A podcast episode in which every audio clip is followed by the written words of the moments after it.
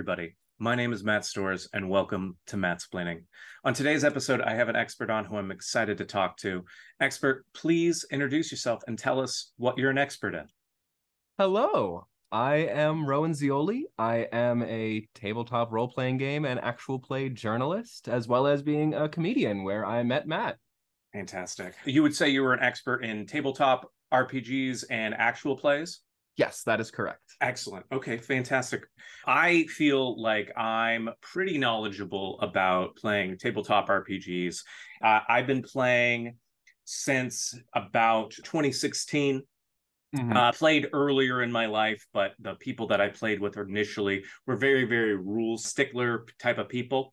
And so mm. it kind of took out the fun of being able to jump into the characters.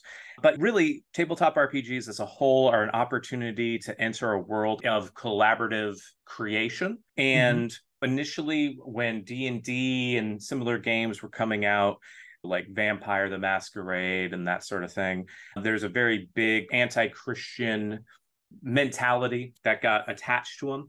But one of the things a lot of people don't know is like that anti Christian connection it actually over time has saved a number of woodworkers jesus famously a woodworker and had it not been for the tabletop role-playing game resurgence in the last decade a lot of tabletop or table carpentry makers would have gone out of business.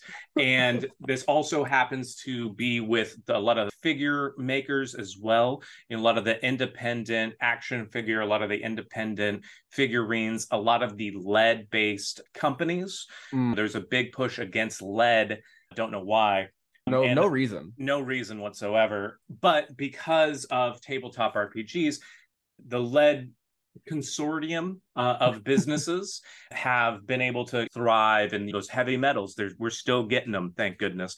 And yeah that lead cabal needs the business. Exactly exactly. There's there's dozens of different systems and you can adapt them to different settings. I've mentioned d famously kind of a fantasy sort of situation whereas you have vampire the masquerade which is can be a fantasy setting but often is in a very very sexy new york setting often mm. it's really so there's the funny thing about like people are like oh there's horny teenagers are playing these tabletop rpgs and they have to play through and try and solve a problem but what's great mm-hmm. about the vampire games is that they know what you want to do. They know you want to, they know you want to be trying to have sex with people and if you go down the right paths in some of those games you get extra skill points and that's that's rewarding for a lot of people. If there's one thing nerds love, it's to fuck actually. Exactly, exactly. and it's with nothing else, tabletop RPGs are an opportunity to learn how to flirt. And like the characters in the games, a lot of players that play have certain archetypes that you play. Mm-hmm. So there's the I kind of alluded to them, the rule followers. You have the people that are a little bit more chaotic, the people that are a little less knowledgeable. And what could you actually go through the alignment chart for me right now? The full alignment chart or just the player alignment chart? The full alignment chart. If oh, you oh. Okay, so I think the easiest way to go through alignment charts is to talk about it through the guise of TV shows or mm. famous movies. And so there's often you have like the lawful at the top and then the neutrals in the middle. So it's a grid of nine. And then you have the chaotics in the bottom. Like the Brady Bunch is a good example. and you're going to have the Brady Bunch, you're going to have Alice is in the middle. Okay, so she's mm. a true neutral. And one second, I'm actually going to pull up the Brady Bunch. Perfect comparison. I think it's also important to note that this is hierarchical, that the lawful is at the top for a reason and the chaotic is at the bottom for a reason. Absolutely. Okay. So, what you have with the wow. Okay. So, this is famously the Brady Bunch. I think that they switched around which characters were in which spots, mm. but usually it was the adults in the middle spots. And so, the adults in the middle and then the oldest kids on either side. So, you have Marcia as the lawful good. She is the person that is pretty consistently, this is how life is supposed to go. There are a set of rules and we got to follow them. Whereas Cindy, the youngest one, is a chaotic good, where mm. she's just wanting to do whatever she can. And if something goes haywire, or her doll talks to her at some point, so be it. And then you have the other sister who the famous other sister the, the other the, yes, the other sister who is is great, who dates Todd Glass, which is that's so sad that that's what I remember. But so she is a, a neutral good. Mm-hmm. And so she believes that there are a set of rules that are supposed to apply to everybody, but maybe they're not applying the ways in which she wants. Then you have the neutral good with the mother at the top, the chaotic neutral at the bottom being the father because he is he's got a background you know what mm. i mean? Mm. what was the context of the the the end of the last marriage? And then you have all the boys on the chaotic side. So you have the oldest one greg. He's the chaotic the lawful chaotic. And he is he wants to play he wants to learn how to play the guitar to hook up with girls but he ha- he has expectations. You have the youngest boy chaotic evil ultimately just pure chaos famously going around trying to sacrifice other children at the school. Very very dark episodes where he was the focus. And then you have the, the satanic uh, panic of it all as well. it really ties in. Truly truly. And then you have the other boy the middle boy the middle kids we don't remember. He's just kind of there but like trying to like instigate whenever he can and what's good about some of these things is when you kind of recognize the alignment of these people and what their alignment are in your regular life, if you try and convince them to play a different alignment in the game, you can actually use tabletop RPGs as a form of therapy because you can challenge them and be like, oh, would your character actually do that? Mm. And then they have to mm. have empathy for the first time in their lives. And a big thing a lot of people don't recognize is the therapeutic aspects of what tabletop RPGs can do. Now, based on what you've heard so far, about how much of that would you say was accurate? Honestly, I would say you rolled like maybe a 10 or a 12 on your history check for D&D. Okay, fantastic. That's that's a that's a pretty pretty good roll, I think.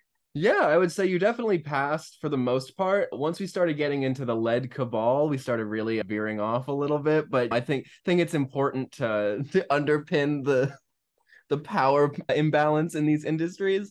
Right. But, but for real though, a lot of the things that you were saying were really very true about, especially towards the end, about the nature, the therapeutic value of D and D and the capacity for collaborative creativity about these these games and these systems. I think there's something really, really powerful when it comes to tabletop and specifically actual play as a new medium. For those who don't understand, actual play is a medium in which a group of people come together and tell a story like a television show or a film through the medium of tabletop role playing games. So mm-hmm. they're focused on telling stories the same way they would in an improvised theater setting, but it is either in front of a camera or on a podcast and highly edited to make sure that you are telling the best kind of story you can through this medium of improvised storytelling yeah you're getting you're not getting the hey can i do this questions too much you might get the beginning of that you're not getting the okay well let me let me check the rule book. Yeah. Me flip through for a couple hours. We're gonna stop yeah. the game for 20 minutes. Yeah, everybody take a break while I will I check. Yeah. That is that is the most beautiful thing because that that sometimes getting those hangups can be so difficult and derailing. Absolutely. And I think like what you were just saying to the therapeutic aspect of it, my other main beat is psychedelics, actually. okay. There's, some, there's something really fascinating, I think, about this immersive quality of tabletop role playing games where you are able to embody a different perspective from your own or a similar perspective, but you're able to embody a different person than you are and experience the world through this separation a little bit. And you're mm-hmm. able to make these decisions as you would navigate the world in this idea of like, okay, these still these emotional consequences still feel real so i can't be careless in these decisions that i'm making. And you create a reality that is alternate from your own and you get to undo narratives that you've told yourself about how the world works. And I think that's something really interesting about the way tabletop role playing games has have evolved as well. Like they come from this very cis het white normative storytelling. Like this was a war game initially for people to tell stories right. about like conquest and colonizing and raiding and looting. And it has evolved into a storytelling medium where people get to see themselves represented in fantasy worlds, in sci-fi worlds, in the multitude of systems which you did touch on very well because most people only think there's d&d there are so many systems there are hundreds of systems where you can tell any kind of story that you want and there's specifically a game i really like called Wanderhome. oh yeah which you you like Wanderhome i i know the wanderers mm, yes, yes. another another really good one mm-hmm. Wanderhome is this game by Jay Dragon in which you and your party are a group it's a gmless system mm-hmm. you are a group of little forest creatures and there's it's a non-combat system so you're not meant to like fight anything but there are interpersonal conflicts and so it's this like homeward bound kind of energy almost mm-hmm. and you really just get to be in this beautiful little space where you're playing pretend it's that same kind of feeling as when you were a kid playing pretend with your friends getting to be in this imaginary space and feel like the hero without having to do all of the violence that D&D requires. Right, absolutely. What got me into it when I first started playing was the folks I was playing with were very open to uh, alternative methods of resolution mm. and so it was like oh well yeah my the fact that i put so many points into charisma allow me to really do a lot in this situation and unfortunately, my first character that I made for that was based on James Franco, which, which his last name was Franco spelled backwards was Oxnarf. But mm-hmm. Uh, so as time progressed, and I used James Franco's book of short stories as a method to like I, had one of the characteristics where I used big Wait. words incorrectly. Wait, James Franco has a, a, book of short stories? He does, yeah. also, malapropism is the word for using big words incorrectly. Oh, I don't just there, my brain. Oh, that's that's wonderful. I I did not know that. And so I would use his book and just turn to a random page every session and try and find the biggest word on the fra- on the page, and and then just use it incorrectly anytime. And people are like, you don't have to consistently do that every session. I'm like, I'm gonna do it every session, and then you every... have to commit to the bit. That's the most powerful part. Exactly, and that was the most wonderful thing because as time went on, my character was so dumb and just so full of himself but like everybody do that and so like there were just continuing bits that i could do and then other people could do and you could just play off each other for years and years.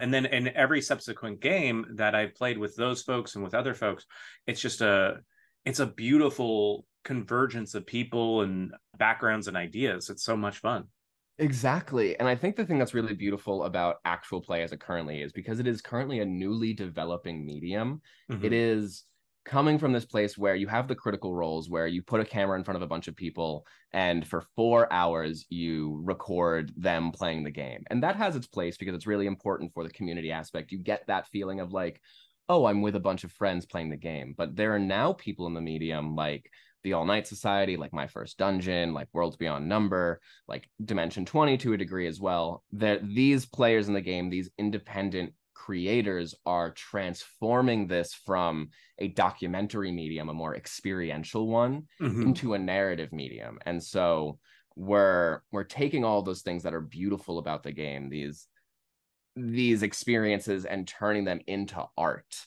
Um, Absolutely. Um, I'm trying to figure out where I was going with that initially. But, well, yeah. But yeah, well, no, I, and I think that that's the most amazing thing. As time goes on, the thing that I always struggled with when kids were playing it when I was when I was younger was that idea of getting bogged down in the dynamics and rules as opposed mm-hmm. to the enjoyment that I got from seeing my friends be creative and exactly. see, and seeing how like literally seeing a glint in somebody's eye and like oh I know what you're going to do and I don't have to talk to you about it but I know what you're I know generally what you're thinking and I can set you up for it and because it's like it's like slow improv if that makes mm. sense. Oh no it's the truly i interview so many actual play performers and people who run games and so many of them are comedians and improv performers. Right. Yeah and that and that makes perfect sense and it's beautiful because you don't have to be you're in the moment but you have the time to sit in the moment and think and like talk and figure out situations and i think that that's it's it's even better than the instantaneous improv because people are like they catch on and they're trotting with you so to speak yeah it's this long form improv and also like when you're in improv you're usually like in this space of you are actively being watched and that for a fact and you're not even supposed to go into these more serious elements like improv is inherently supposed to be making something funny out of something serious i think that's kind of the root of all comedy mm-hmm. and when you're playing an actual play like yes you are supposed to be funny because you need to break the seriousness of the narrative a little bit that's inherently part of the medium but mm-hmm when you are in a story with someone else and you are like in this really intentional, really heavy moment, you've built a series of a system of trust with these people by improvising with them for so long, by having safety tools at the table, which I think are really important for a lot of people who don't know about them in the game. Uh, using these tools to make sure that you have this magic circle of safety around you so that way you can get to those really intense deep emotional moments that you can't get in a real scripted narrative you can't get in short form improv you really can't get in any other artistic medium because you don't know what's going to happen like literally the roll of a dice could be life or death Right. And you have to be okay with that. And you have to trust the people at your table that, like, yeah, my character might be going through this, but I trust the people that I'm with to make sure that me, the player, is okay. Absolutely. And one of the things that I think is most, uh, a friend of mine, Lawson, who runs and, has created his own system, has developed his own system off of multiple systems. Ooh, uh, uh, what's off, the, drop the name if you have it. So, so he has First Fantasy, which is based on Final Fantasy. Love it's it's absolutely fantastic. It's like Final Fantasy nine inspired, and he also has so it's based on Index Card RPG or ICRPG. Okay. And so it's very, very streamlined. You aren't forced into any class initially. You can find loot and then, like, you could be a barbarian one day. And then the next day you find a magical relic. And then it's like, oh, well, I could probably start doing some magic. And Ooh, I uh, love that. Yeah. So it's if you want to change stuff up, you can pretty easily. And then we just started a game where it's based on One Piece. So it's gonna run, run forever, is what you're saying. Exactly, it's gonna run forever. And I, for the first time, he called me out um, some time ago, saying that every time I've played a game with him, I played some sort of healer, and but somebody else had decided to be that healer role already before I joined this game. So I'm like, oh, well, we don't need two healers. I guess I can try something new and so it's just been a it's been a delight playing. It's like oh i get to be a guy who is a fish guy and he yes. is an arch archaeo well I, i'm going to reveal it here. He, his main goal is to find and learn how to make a certain drink that can Ooh. revive people bring energy to the world that sort of thing. So you're still playing a healer roundabout. Roundabout yes. Uh, but it is a healer based on jimmy buffett um, oh. so he's an archaeologist trying to figure out how to make the perfect margarita. Um, oh, Matt, how much I love Jimmy Buffett. Exactly. Yeah. so it's a it's a fun it's a very fun game, and it's a fun it's well that's the thing. I'm dropping little hints that like I'm naming moves based on Jimmy Buffett songs. Wasting you know, away again, indeed. Yeah, exactly. That's a beautiful little little thing that you can you can add to it, adding personal flourishes that people will pick up on as time goes on, or just challenging your players of like, hey, you've you seem to do this one thing pretty consistently. How about you try something different? And then just being there to support them and saying like, yeah, like you might not know how to play that way, but like I'm gonna I'll give you hints as we're playing.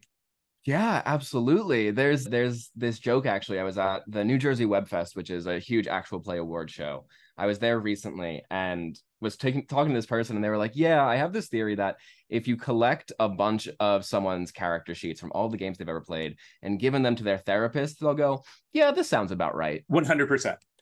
Uh, Absolutely.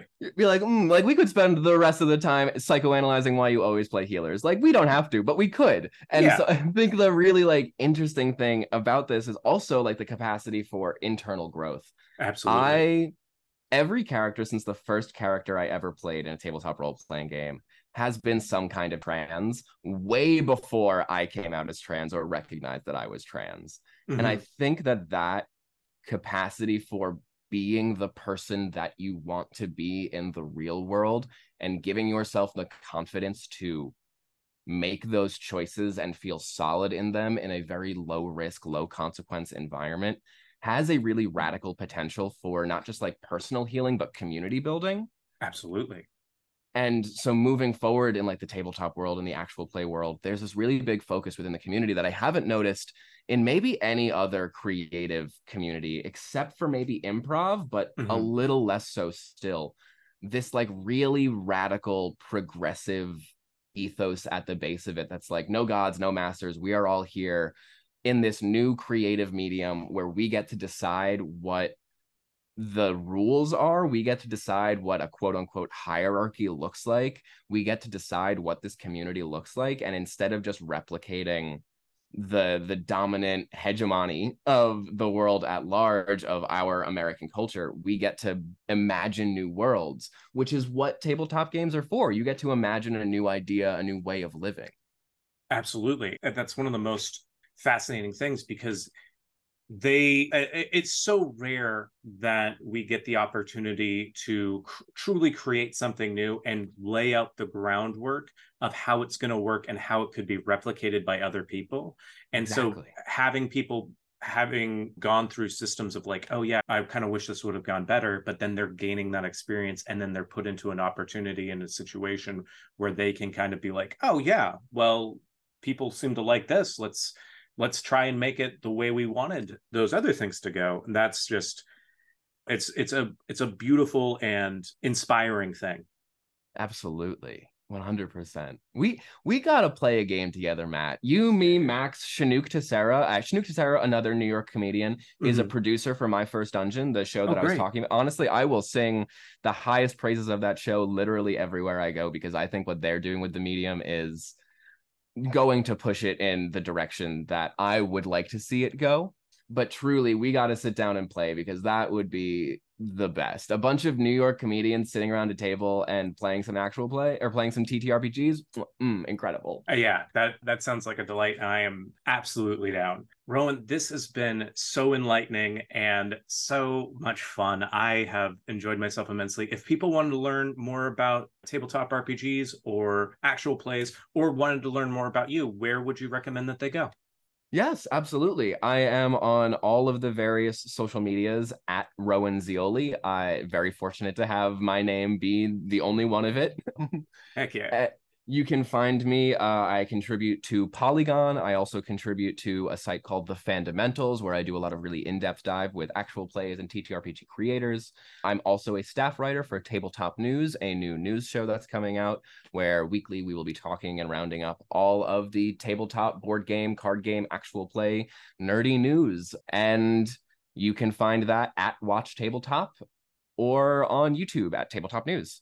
Ron, thank you so much. I really appreciate you coming on and joining me today. Thank you so much, Matt. This is truly so much fun. It's truly always a delight and pleasure talking to you. You are a light in this world, and I hope you get told that as often as you deserve. Thank you so much. That is that is so kind. I feel the very same way about you. It's always always an absolute delight to get to talk to you. Thank you. I really appreciate that. Excellent. My name is Matt Storrs, and this has been Mattsplaining. Quick shout out to Ryan Lawson, who made the theme music for Mattsplaining. He's part of Beat Blender Studios, which can be found at Beat Blender Studios on Instagram and TikTok. Or if you're in the market for some amazing music, you can contact him directly at beatblenderstudios at gmail.com.